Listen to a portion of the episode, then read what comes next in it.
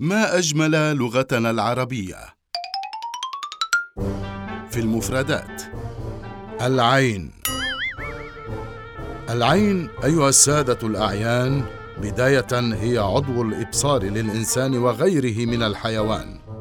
والعين يا عيني ينبوع الماء ينبوع من الأرض ويجري. العين يا أهلنا هم أهل الدار. والعين الجاسوس الذي يتلمس أخبار الناس خفية والعين طليعة الجيش أو رئيس الجيش. العين كبير القوم وشريفهم. العين ذات الشيء ونفسه فتقول الشيء ذاته والشيء عينه. والعين النفيس من كل شيء ويقال له عين نافذة أي بصيرة بالأشياء.